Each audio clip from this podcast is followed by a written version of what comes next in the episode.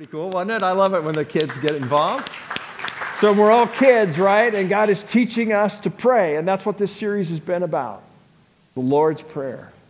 The, the, not just a prayer that we recite, you know, like just go through it really quickly and the words just flow through and we're not even thinking.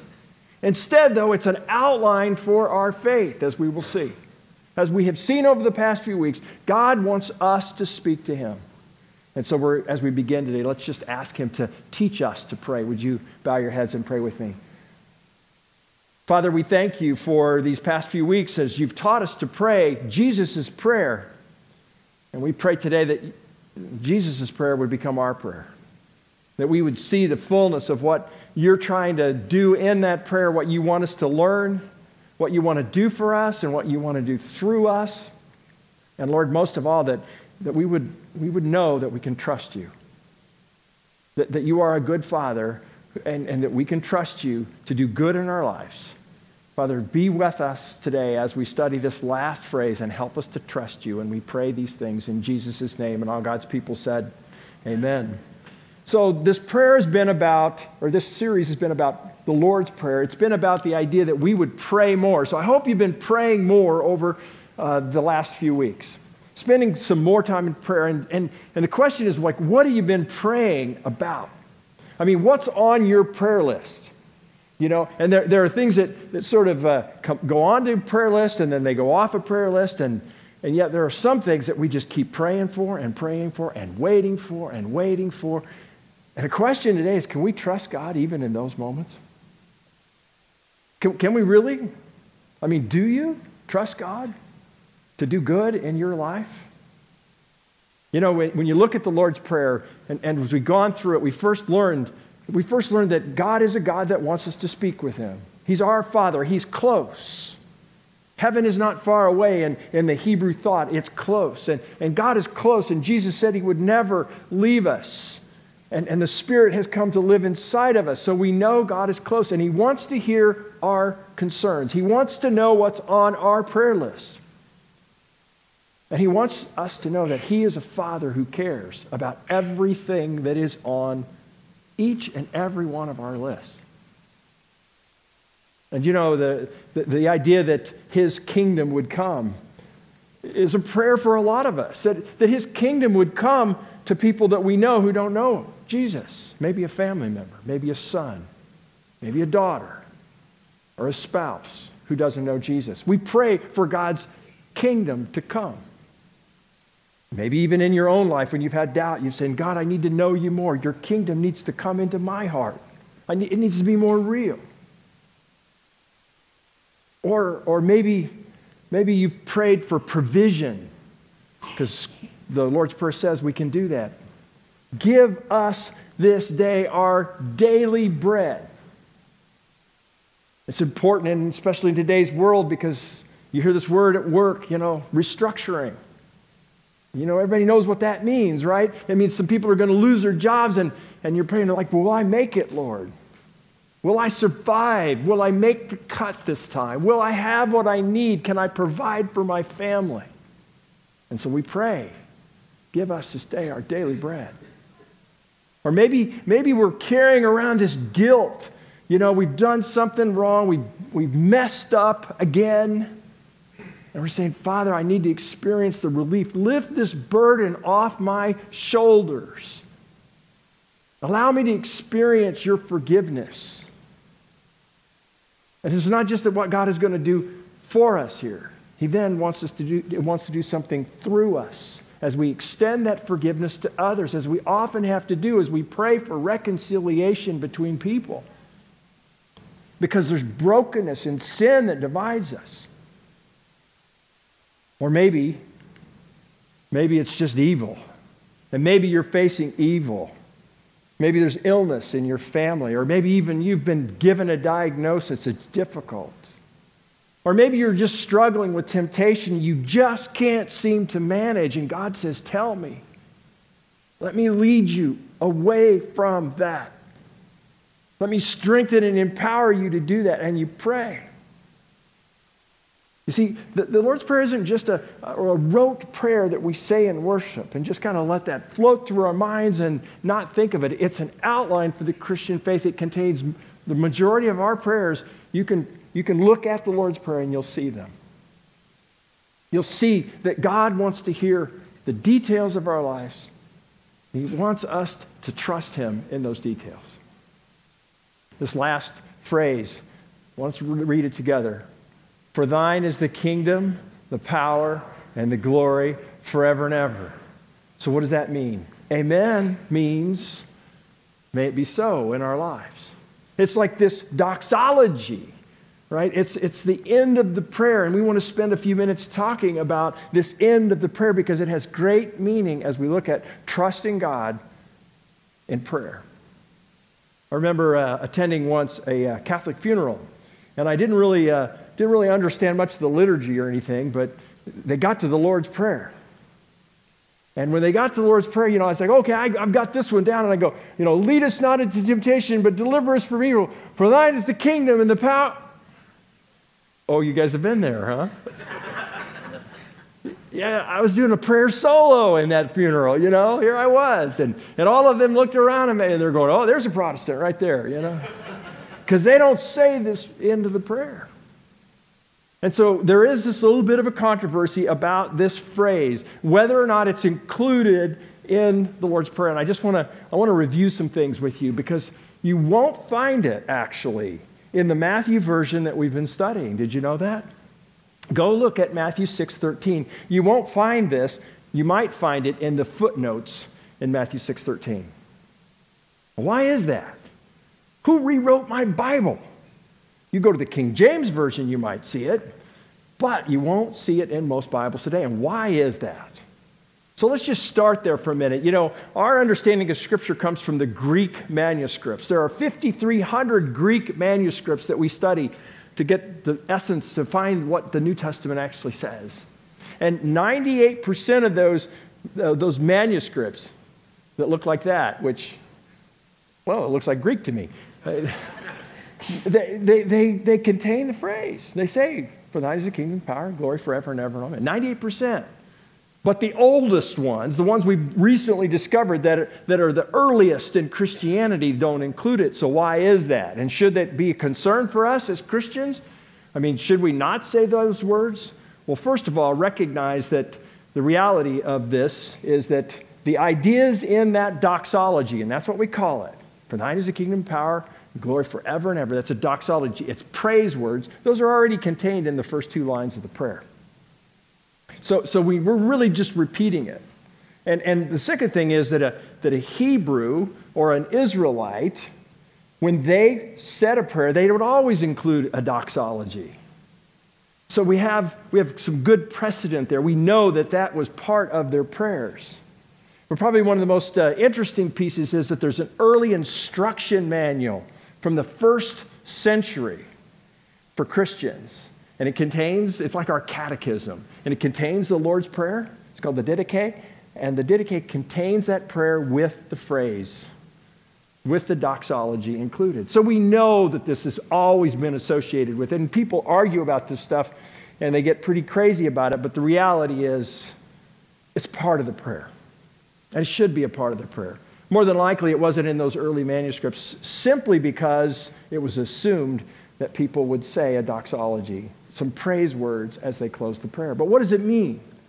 And so we have to dive deep. We have to look deeply into Scripture and we can really understand some of the meaning of this doxology. And to do that, let's look at this guy, King David. And King David, of course, had a kingdom, right? He had the kingdom of Israel, and he had it at the time where it was the most prosperous and powerful of all the kings. He had the kingdom and he got uh, he had a lot of the power and he had the glory for that kingdom. And he still gets it today as Israelites look at their history. They always look back to King David. But the one thing King David was, did not accomplish during his life that he wanted, he thought was a good plan, was to build a temple. You know, they had the tabernacle, the tent of meeting, but they didn't have a temple. They didn't have a structure and so he thought that was, the, that was his plan. He thought that was a good idea to build a temple. And so, so he had a kickoff ceremony, a worship service, and he gathered all these people and he gave, he gave his gold and his silver and his bronze and he put it all out there and people responded and they collected all these resources and it's like, oh, wow, the temple will be built. Look at his doxology, his prayer after this all happens. This is what he says. He says, Blessed are you, O Lord, the God of Israel, our Father, forever and ever. Yours, O Lord, is the greatness and the power and the glory and the victory and the majesty, for all that is in the heavens and in the earth is yours. Yours is the kingdom, O Lord, and you are exalted as head above all. You see it?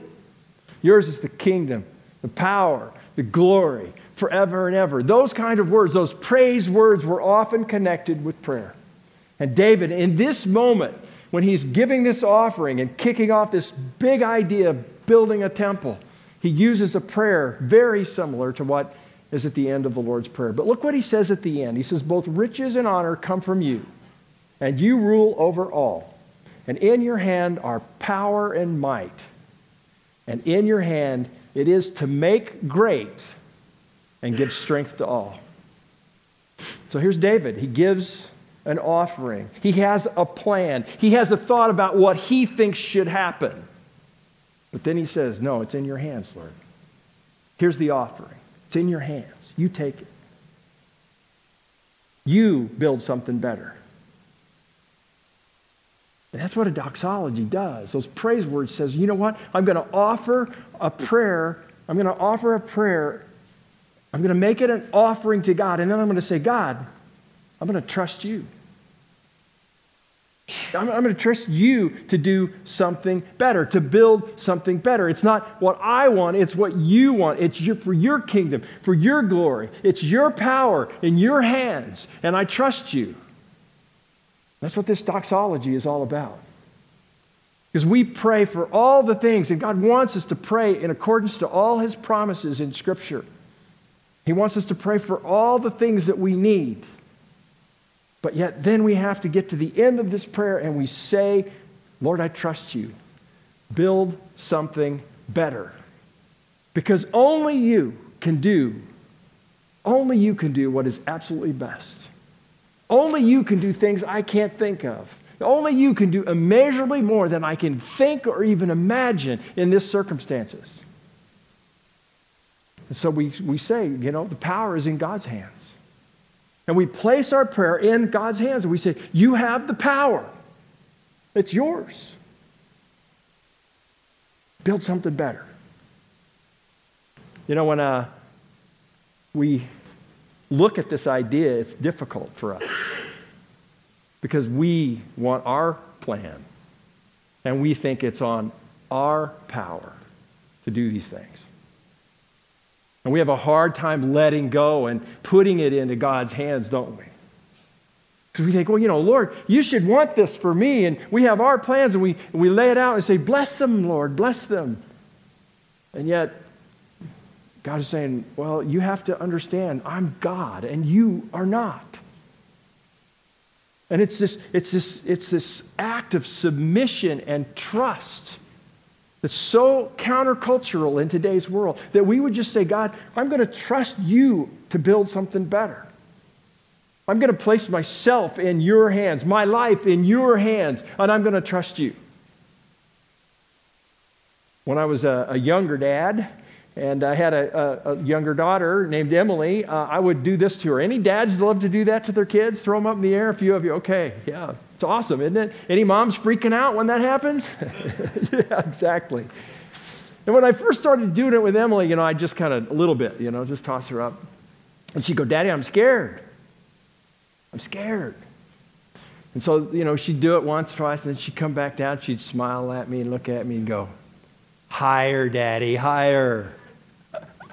And so I throw her up higher and higher. And she learned to trust me. And you know, just think about her perspective, and as she soar up in the air like that, you know, her perspective on earth, her, the freedom of earth, and the freedom that she'd experience, and the, and the weightlessness that she had in those moments. You can't, you can't experience that unless you trust your daddy. You have to trust your dad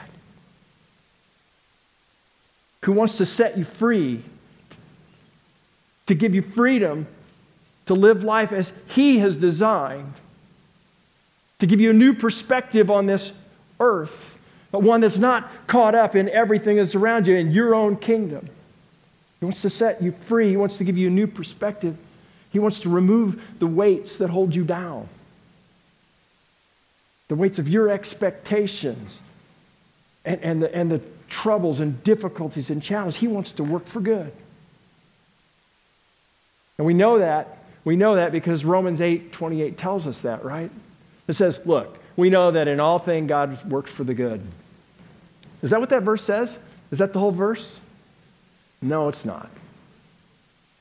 Okay, but a lot of people say, look, God is always working for my good, and it's very much around their plans. And yet, the verse actually says this says he works for good for those who love him and are called according to his purposes. So every promise in Scripture has a premise, and the premise of this passage is that there's a love for God and a, a desire to be serving God's purpose.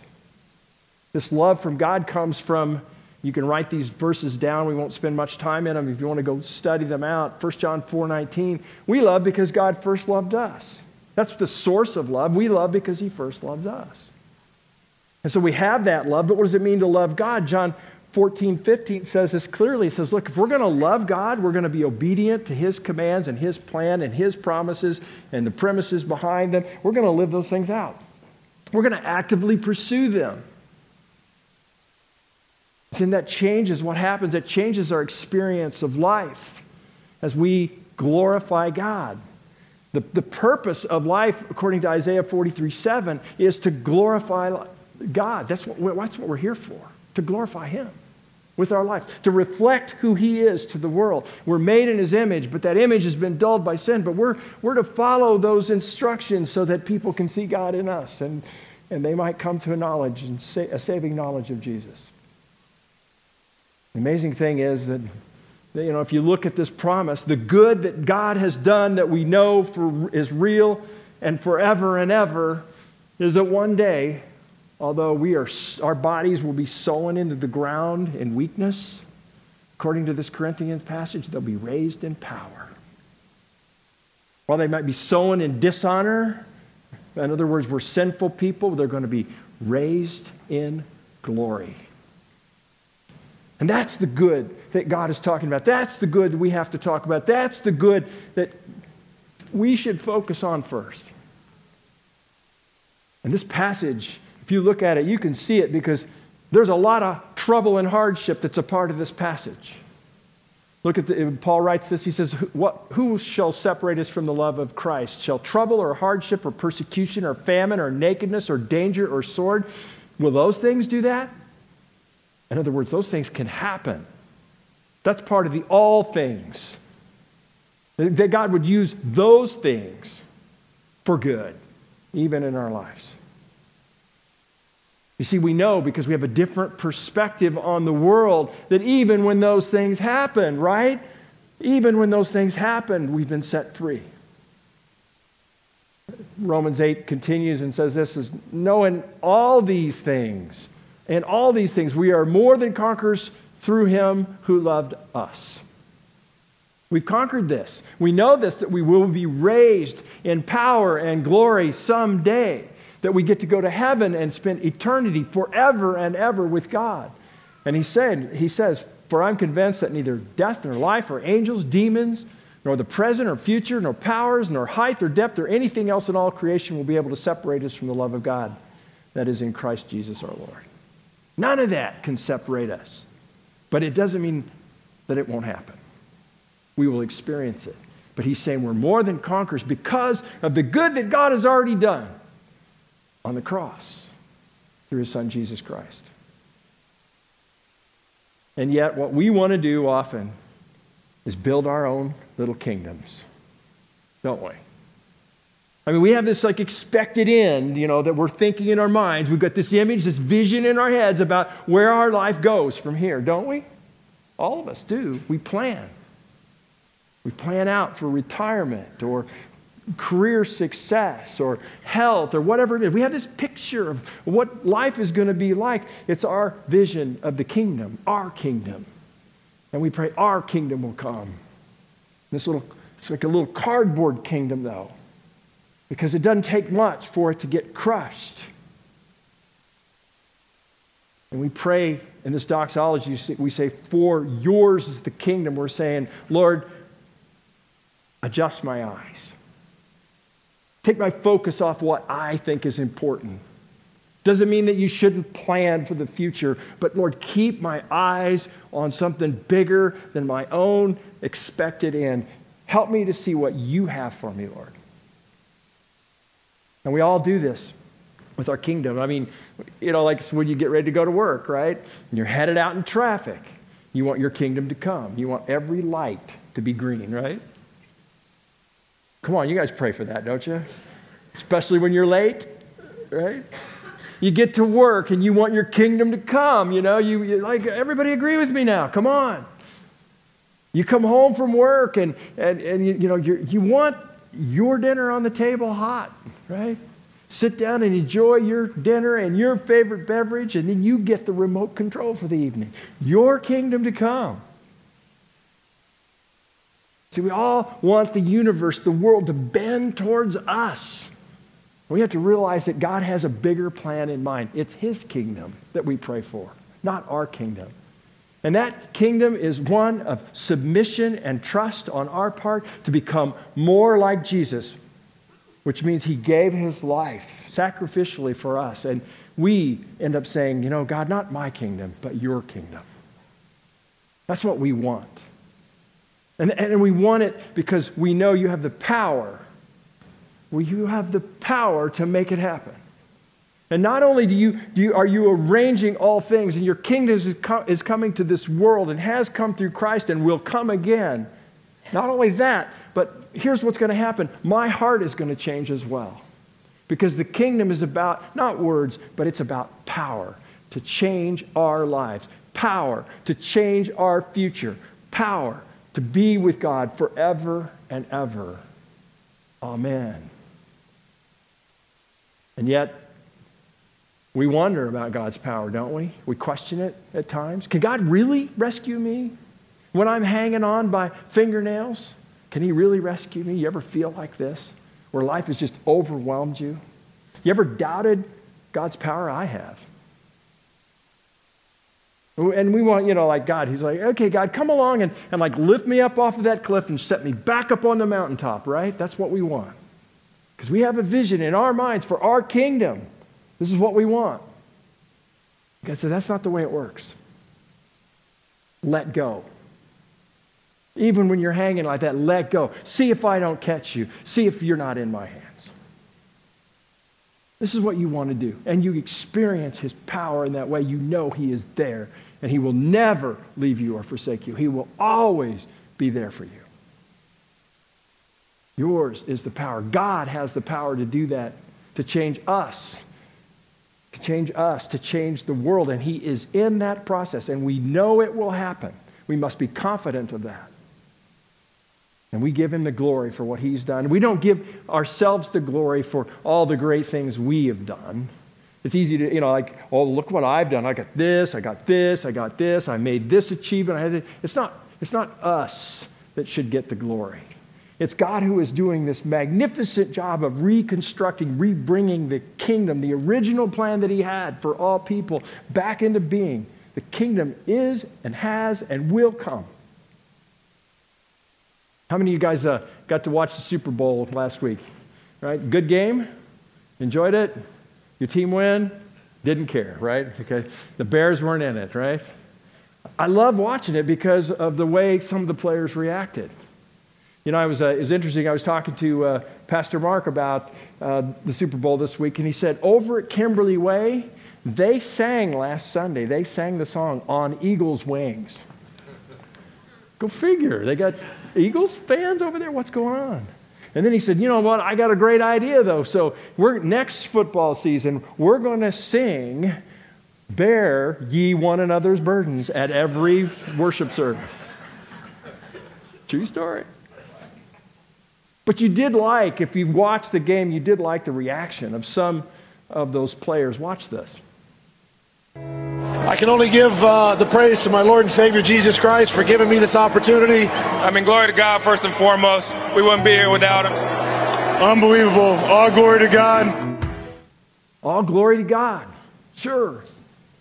It's pretty awesome, isn't it? I mean, really, to do that on national TV? But they just won the Super Bowl. What do you think was happening in the Patriots locker room? See, God doesn't just call us to glorify Him and give Him all the credit when, when everything's going great. We're to glorify Him and say, I trust Him even when things don't go so great, when things go wrong. We're to trust Him and say, God, you still de- deserve the glory. And the reason why, the reason why we say that is because that last line says, forever and ever. That's the promise that we have. And no, no matter what is happening in our lives, day to day, we always remember forever and ever. And you know, it's tough for us as time bound creatures to think about eternity, but this is the promise of Jesus that we will live forever. And we can give God the glory for that regardless of what's going on in our lives. Sometimes our lives feel like this just one storm after another, just one bad thing after another, one unanswered prayer. And we're praying day after day, week after week, and it's just not happening. We're not getting an answer to that prayer. We're waiting and waiting and hoping. Look at uh, some of the people who waited in Scripture. Abraham waited 25 years for his son Isaac. Think about it. Think about Moses. He waited 40 years to get the Israelites through the desert. And then he didn't get to go in. He got to see it, but he didn't get to go into the promised land. We think about Joseph, who waited 13 years while he was in Egypt to see his family again. Think about Jesus, who spent 30 years preparing, growing up to prepare to do the ministry that he was called to do. So if you're waiting, you're in good company. If you're waiting on something right now, if you prayed for something and you don't, you don't feel that answer, you're in good company. And scripture says simply this it says, I wait for the Lord, my soul waits. In his word, I hope. Not hope as in it may or may not happen but hope in certain and secure, as Hebrews talks about, that we know what God has already done for us forever and ever. So, what do you do in the waiting times? You go back to the cross. You, you take your expectations back to the cross. And you look at what God has already done. He's already done it, He's made it happen. And out of evil, he's brought beauty and blessing. And out of tragedy, he's brought us the truth of Christ and what that means for our forever and ever. And, and even in the middle of what we experience in life, the pain, the difficulty, the waiting in life, we just take that back to Jesus and on the cross. And we say, I know you've already won. You've already done good for us. That can sustain you and strengthen you and give you hope and peace and a new perspective. And, and it can remove burdens off your shoulders and give you this feeling of weightlessness. A new perspective on the world where you're not mired down by your vision for the future, but you have God's vision for the future that sustains you. Take it back to the cross. Don't let the cross be a one time event in the rear view mirror of your faith. Go back there regularly because it reminds you of forever and ever and gives you hope and peace for the future. What have you been praying about the past few weeks? What's on your list that won't go away, that doesn't go away, that's unanswered? I want to remind you of what Christ has already accomplished on the cross. On the back of your sermon notes card, there's a post it note. And I'd just like to ask you to, to write down whatever it is that's still on your prayer list that's not getting answered. Just write it down. Don't no names. Fold it up so the sticky part is covered up so it doesn't stick to other things. Write down your prayer request, what, what has not been answered. And I want you to think like this. I want you to think, you know what? God, I'm going to give you this as an offering, and I want you to put it in our offering bag in a moment when we receive our offering. And say in that moment, say in that moment, God, I trust you. And I'm going to, I'm going to put this prayer in this offering bag as an offering. Take it. I trust you. Build something better, something I can't even imagine. Use this moment to help me understand what really good things you've already accomplished on the cross for me. Would you do that? And our team wants to pray over all of those prayer requests. And we'll do that on Tuesday, but we want you to know, we want you to come back to the cross. We want you to see that cross in the fullness of what Jesus has done. Because what that prayer ends with are the words forever and ever. And then amen, which means let that be so. Let that be so for me. This is what it means to pray that last phrase of the Lord's Prayer.